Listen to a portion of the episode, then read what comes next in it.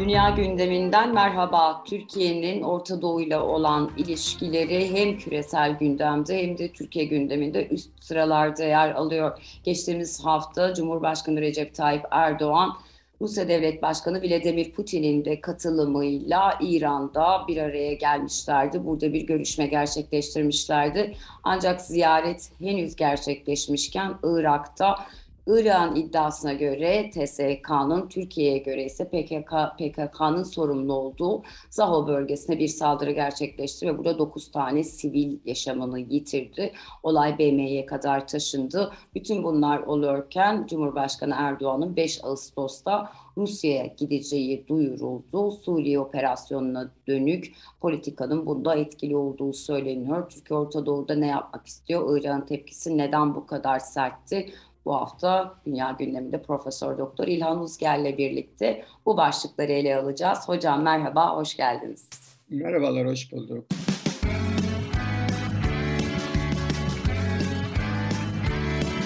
Kulağınız bizde olsun. Kısa Dalga Podcast. Hocam isterseniz e, Zaho saldırısıyla başlayalım. Geçtiğimiz hafta Irak'ın turistik bölgelerinden bir tanesinde bir saldırı gerçekleşti ve 9 sivil yaşamını yitirdi. Ee, Irak sert bir biçimde Türkiye'yi suçladı. Hemen hemen her kanattan çok sert açıklamalar geldi. Derhal bir komisyon kuruldu ve olayın BM'ye taşınacağı söylendi. Türkiye'de peşi sıra açıklama yaptı ve saldırıdan sorumlu olmadığını, terör örgütünün bunu yaptığını söyledi. Taraflar karşılıklı resleşmelerle bu açıklamaları sürdürdüler ama olay BM'ye de taşındı. Ne oluyor hocam? Niye Irak bu kadar yüksek bir tondan açıklama yapma ihtiyacı hissetti? Evet, bir e, ilk defa bu kadar yüksek sayıda e, sivil kaybı oldu. E, Araplar öldü turistik bir yer vuruldu. Ve içinde çocuklar da vardı. Evet, iki tane çocuk var galiba haberlere göre. Ee, Irak yönetimi, e, hükümeti uzun süredir aslında şikayetçi. Yani şimdi bizde bu çok yansıdı. Şimdi gösteriler falan oldu. Ee, Türkiye çok biliyorsun hani çok rahat e, hareket pardon kedi şey klavyeydi. Ee, çok rahat hareket ediyor e, Irak'ın kuzeyinde. Yani kendi uzantısı olarak görüyor. Yani şöyle bir iddiası var. Sen burada işte PKK'ya Kandil'i hani temizlemiyorsun. Bir ülke olarak gereğini yapmıyorsun. Bunda haklı olabilir Türkiye. Yani devlet mantığı açısından, uluslararası hukuk açısından baktığımızda. Hani biz de bunu Türkiye'yi Suriye konusunda bu açıdan eleştiriyorduk. Yani Türkiye'de niye kamp var? Hani e, doğru bir şey değil.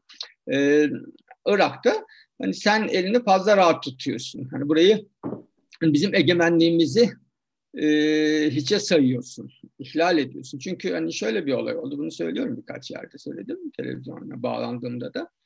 E, Hulusi Akar Savunma Bakanı olarak oradaki şeyleri, e, Türkiye'nin kurduğu üsleri ziyaret etti. Ve Irak hükümeti tepki gösterdi. Dedi ki, yani sen bize geleceksin, yani bizimle beraber gideceksin ya da bizden izin alacaksın. Biz bir yani ülkeyiz. Ee, yani sanki Türkiye'nin şeyde, yani, ziyaret etmiyor neticede.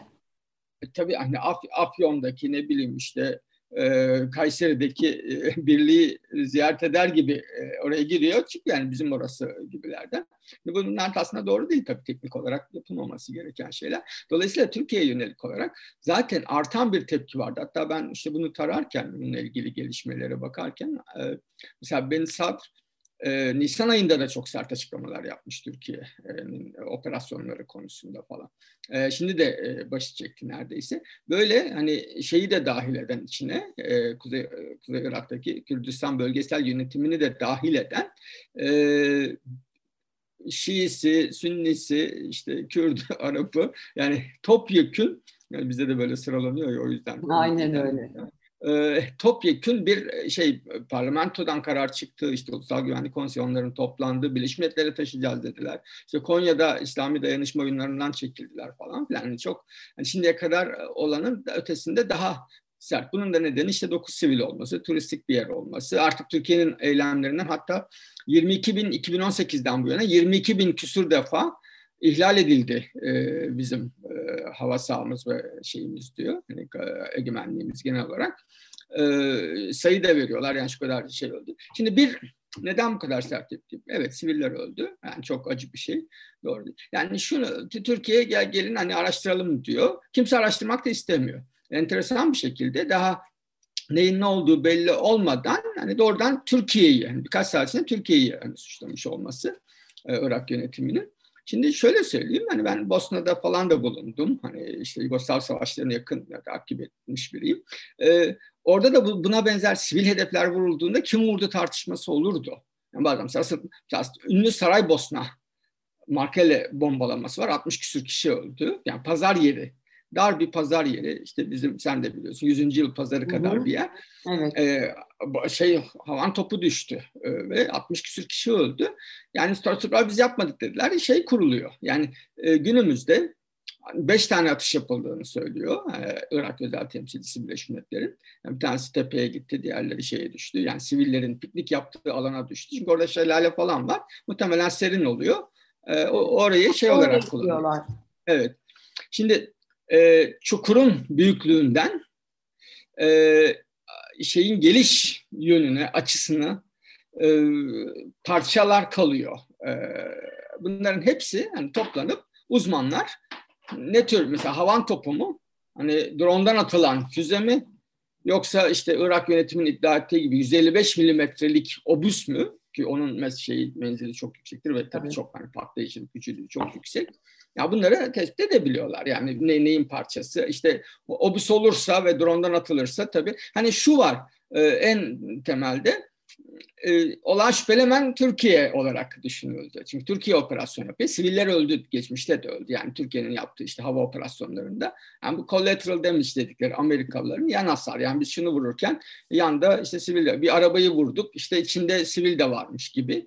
Hani bu tür şeyler oluyor bu operasyonlarda. Dolayısıyla burada esas mesele aslına bakarsanız Türkiye'ye e, bu Suriye, Irak ekseninde bir set çekilmeye çalışılıyor. E, bunun, bunun, bunun da nedeni yani Türkiye'nin genel olarak işte Amerika'nın bir türlü Türkiye'ye mesafe koyması, işte daha dün e, senin de paylaştığın işte Suudilerin aynı zamanda e, Yunanistan'la da araların iyi olması, İsrail'le beklenen beklendiği gibi hızlı gitmiyor, Mısır'la hızlı gitmiyor. Yani Türkiye'nin aslında bu izolasyonu bitmiş değil. Yani bölgesel evet. izolasyonu bitmiş değil.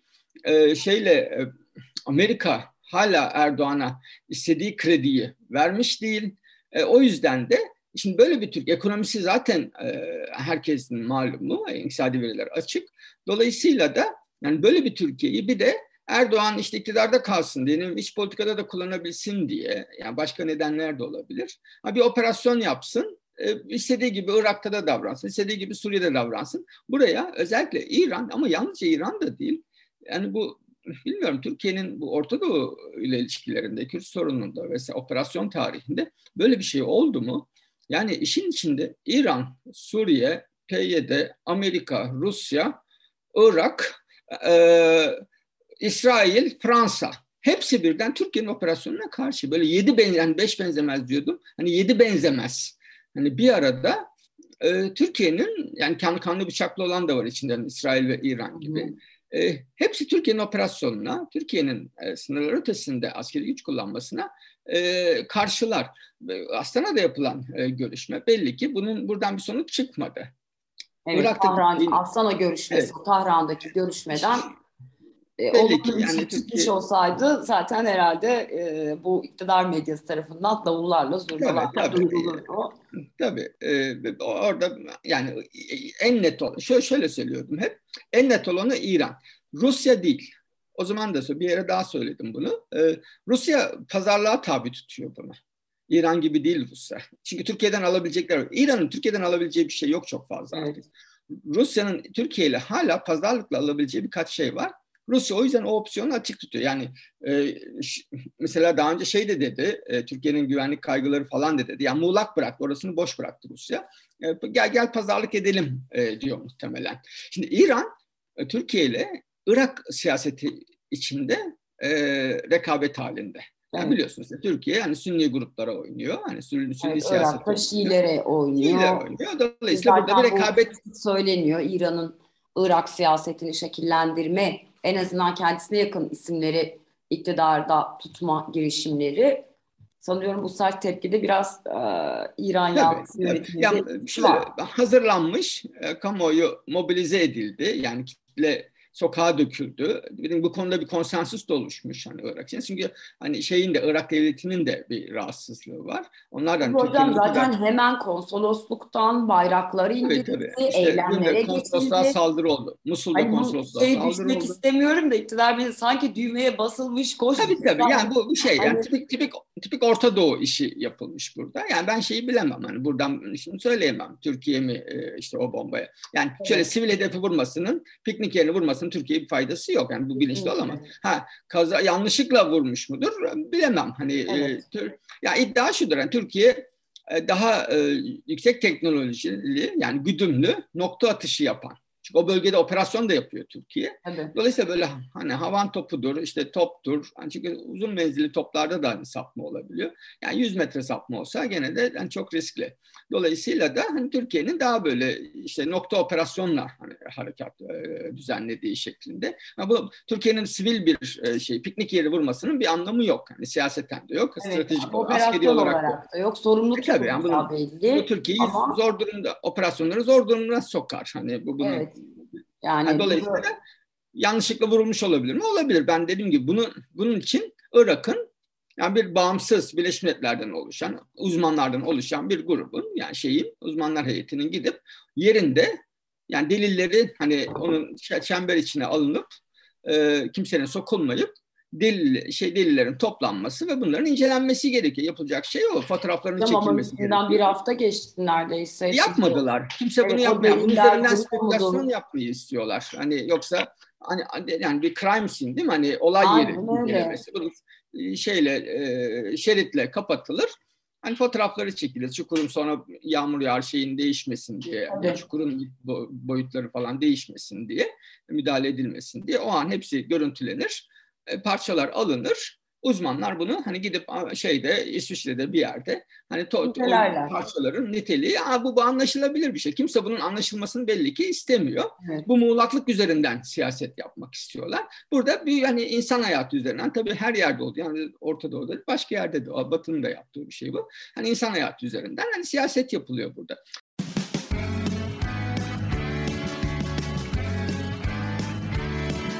Kulağınız bizde olsun. Kısa Dalga Podcast. İran Türkiye'yi Irak ve Suriye'de sınırlamak istiyor. Tel Rifat'a işte şey soktular. E, bu ondan bağımsız değil. Yani Astana e, şey Irak'taki Zaho'daki olay ve Türkiye'nin Suriye operasyonu ve Erdoğan'ın e, Putin'e ayağına gitme e, şeyi niyeti e, e, ziyaret e, çabası rızasını alma isteği.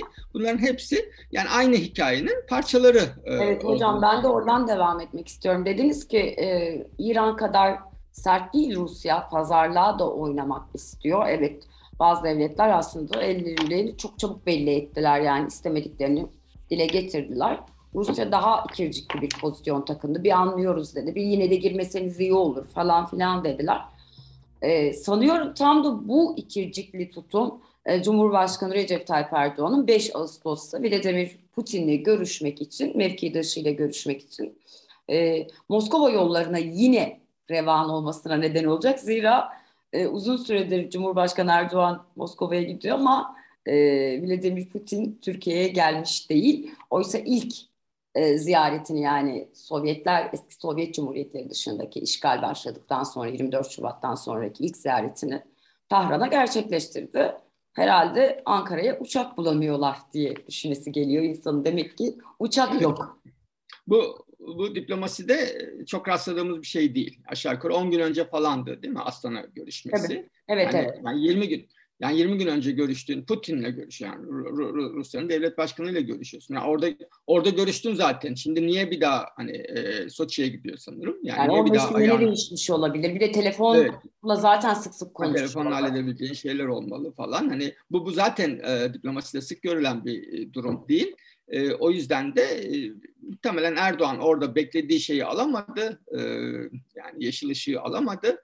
Rusya pazarlık e, payını yükseltti. Benim tahminim yani birkaç şey olabilir. Bir, e, operasyon karşılığında e, İsveç Finlandiya'nın NATO üyelik sürecini geciktirme. Yani şu an elindeki kart bu yani Rusya ile ilişkilerde. Çünkü Türkiye zaten e, Rusya yönelik yaptırımlara zaten uymuyor. Evet. E, e, tahıl e, işi ise o halledildi. Yani orada bir pazarlık artık. Onun ötesinde bir pazarlık yapılması mümkün değil. E, çünkü anlaştılar işte bir komisyon kurulacak ve şey gemileri şey taşımasın diye, e, silah vesaire taşımasın diye hani e, inspection yapılacak. Yani şey incelenecek, e, gözetim yapılacak. E, o, o, o halledildi. Dolayısıyla çok fazla bir e, pazarlık konusu kalmadı. Bana sorarsan tek şey e, pazarlık e, edilecek konu e, şu an Türkiye'nin elinde Rusya'ya sunabileceği şey fazla bir, bir e, alan yok. O da veto konusu kaldı. Bence onu görüşecekler eğer başka bir şey yok. Yani operasyon karşılığı e, vetonun devam etmesi gibi bir pazarlığa girebilirler. E, yani şu anki tablo bize aşağı yukarı bu, bunu söylüyor. Ha, Rusya böyle bir operasyona göz yumar mı? E, Rusya'nın kontrol ettiği yeri zaten işaret ediyor. Yani ben bilmem işte Ruslar vardı. Hı hı. Amerikalılar çekildi Ruslara bıraktı biliyorsun orayı. E, Tel Rifat'a İran e, şey yaptı. Bu kolay değil. Yani şey çok yükseldi. E, olasılığı azaldı, riski yükseldi e, bir operasyonun. Çünkü tabii şu, şunu hiç akıl etmiyorlar. Yani askeri gücümüz var ama bu tür hamleler, bunu Ege'de de gördük, Doğu Akdeniz'de de gördük. Yani siz askeri gücü gündeme getirdikçe karşı tarafı kenetliyorsunuz. İşte mesela Doğu Akdeniz'deki bu askeri güç kullanımı e, Yunanistan'ı Suudilerle şey yaptı, kanka yaptı hani günlük deyimle. Tabii. E, Kıb- Kıbrıs Güney Kıbrıs'ı Birleşik Arap Emirlikleri ile kanka yaptı. Her ikisini İsrail'le yakınlaştırdı falan. Yani şimdi bir hamle yapıyorsunuz ama onun onun bir de her hamle siyasette yani bir maliyeti vardır. Ve bu maliyetle karşılaşıyor. Şimdi oradaki maliyet de şu yani Suriye, PYD, İran Türkiye karşı bir cephe oluşturdu. Üçü de hayır gelirsen çatışırız diyor. Suriye asker kaydırdı. Ee, Rusya hava sahasını açacak mı açmayacak mı belli değil. Açmazsa yapılır operasyon ama maliyeti çok yüksek olur. Çünkü evet. Türkiye'nin e, şimdiye kadar bütün operasyonlarda, harekatlarda, harekatlarda hava üstünlüğüyle yapıldı. Ee, müthiş bir avantaj sağlıyor. Hem drone hem helikopter hem savaş uçaklarını kullanıyorsunuz. Yani şey başını çıkartamıyor. Yani diyelim PYD işte varsa IŞİD vesaire. Hedef grup herkese evet. E, dolayısıyla da e, şey e, ya, giderek dediğim gibi bunu işte 23 Mayıs'ta falan Erdoğan ilk dillendirdi. Yani vakit geçtikçe operasyon ihtimali azalıyor. Asker kaydırıyor. E, yaparım bak onu hani ciddi olduğunu göstermek için e, şeylere işte Özgür Suriye ordusu falan. Yani bir de çok e, o kadar iki yüzlük ki. Gerçi ben böyle e, yani devletlerin iki yüzlülükleri üzerine konuşmayı sevmiyorum. Çünkü yani çok klişe ve e, içeriksiz evet, oluyor. Yani As, Astana'da toprak bütünlüğü deyip Sonra şeye gidip Soçi'ye gidip e, toprak bütünlüğünü ihlal etmek için pazarlık yapıyorsunuz. Evet. Yani hani hikaye bu aslında. Bunu hepsi yapıyor. Yani Türkiye'ye özgü bir şey de değil. Yani e, siyasetin iç siyaset nasılsa dış politikada hani e, ondan daha bile fazla. Çünkü oradaki çelişkiyi işaret etmenin bir faydası da olmuyor. Yani oy da veremiyorsunuz dış politika eylemlerini. Dolayısıyla da hani bu, bu, bu buradaki şey e, pişkinlik diyeyim. Hani stratejik pişkinlik e, maalesef devam ediyor ama e, iç politika için yapıyorsa da Erdoğan buradan da bir sonuç alınmaz. Yani geçici olarak hani hayat pahalılığı e, vesaire gündemden düşer. Hayat pahalılığının kendisi düşmez. Evet. E, hayat pahalılığı devam eder. Ha, bir üç, üç, üç gün, dört gün işte televizyona çıkan stratejistler ellerindeki şeylerle. Çubuklarla kadar, haritalar üzerinden. Evet ne kadar hızlı bağlı. ilerlediği, başarıdan başarıya koştu. Bu arada bunu gördükleri için Türkiye'ye yönelik bedeli şimdiden arttırmaya başladılar. Son dört ayda 52 tane şey var. Ee, Türk askeri vurulmuş, şehit olmuş. Dolayısıyla da hani şeyi yani buradaki şey, yapabilirsiniz ama hani Türkiye askeri gücünün 350 bin e, kişilik bir ordusu var teknolojik olarak hani belli bir donanım var. Hiçbir bırakın şeyi yani hepsi bir araya gelse baş edemezler. Yani bu savaş kapasitesiyle, bu savaş deneyimiyle Türkiye or, ordu olarak İran Mesela İran ordusu savaşmıyor dikkat edersen. İran Hizbullah savaşıyor. Yok işte evet. devrim muhafızları, Kudüs bilmem nesi falan. Ama Türkiye ordu olarak hem e, şey e, vekalet savaşı yürütüyor. Yani Özgür Suriye ordusu ve diğer e, bileşenleri falan kullanıyor. Hem de kendisi aktif olarak savaşın içinde. 40 yıldır hava kuvvetleri şey bombalıyor bir yerleri. Dolayısıyla da deneyim sahibi bir ordudan söz ediyoruz. Girersiniz yani Membiç'e de girer, Tel Rifat'a da girer. Ama mesela Afrin gibi olmayabilir ya da işte e, Fırat Kalkanı Harekatı gibi olmayabilir. Hava sahası da açılmazsa bedeli çok yüksek olur. Şu an buna bir, bir şey daha söyleyip kapatayım. Yani Erdoğan'ın önümüzdeki işte seçim ne zaman olursa Mayıs, Haziran mı her neyse e, gitmeden önce e, Türkiye'de devlet aklı diyeceğim şey, istersen derin devlet diyelim, istersen güvenlik bürokrasi diyelim, e, Erdoğan'a e, şeyle e, Barış Pınarı bölgesiyle e, Fırat Kalkın arasındaki boşluğu yani Türk koridoru diyorum ben ona hani Kürt koridoru yerine yani bir Türk koridoru kurmaya çalışıyor. İçine şeyleri yerleştireceği yani Arap nüfusu yerleştireceği yani Kürtlerle Türkiye arasında bir tampon oluşturma fikrini e, hayata geçirmek istiyor olabilir. Onun için de bu ısrar olabilir. Hani bir ihtimal olarak, bir senaryo olarak bunu da söylüyorum. Çünkü Erdoğan giderse gelecek bir hükümete bunu yaptıramayabileceğini düşünüyor olabilir. Yani Türkiye'deki devlet mekanizması. O yüzden de o, o şeyi şu anki e, konjonktüre denk getirip bunu halletmek istiyor olabilir ama bunun kolay olmadığını da e, şu ana kadar yani diplomatik mekanizmasının kurulamadığını da e, söyleyeyim. Anladım. Teşekkür ederim hocam. Irak'tan başladık, İran ve Rusya'ya ardından Suriye'ye uzandık. Türkiye'nin, Erdoğan'ın ve devletin buradaki e, amaç ve politikalarını anlattınız. Ağzınıza sağlık. Teşekkür ederim. Profesör Doktor İlhan Uzger'le birlikte bu hafta 5 Ağustos'ta gerçekleşecek olan Cumhurbaşkanı Erdoğan'ın Rusya ziyareti üzerinden Türkiye'nin Suriye politikasını Irak'ta meydana gelmiş olan bu elim saldırıdan sonra Irak tarafından gelen sert açıklamaları, Türkiye dönük suçlamaları, İran'ın buradaki rolünü, İran'ın Suriye ve Türkiye politikasını Erdoğan'ın neden Rusya'ya gitmeye çalıştığını, Suriye operasyonunun Türkiye açısından neden önemli olduğunu ele almaya çalıştık. Bizi izlediğiniz ve dinlediğiniz için teşekkür ederiz. Hoşçakalın.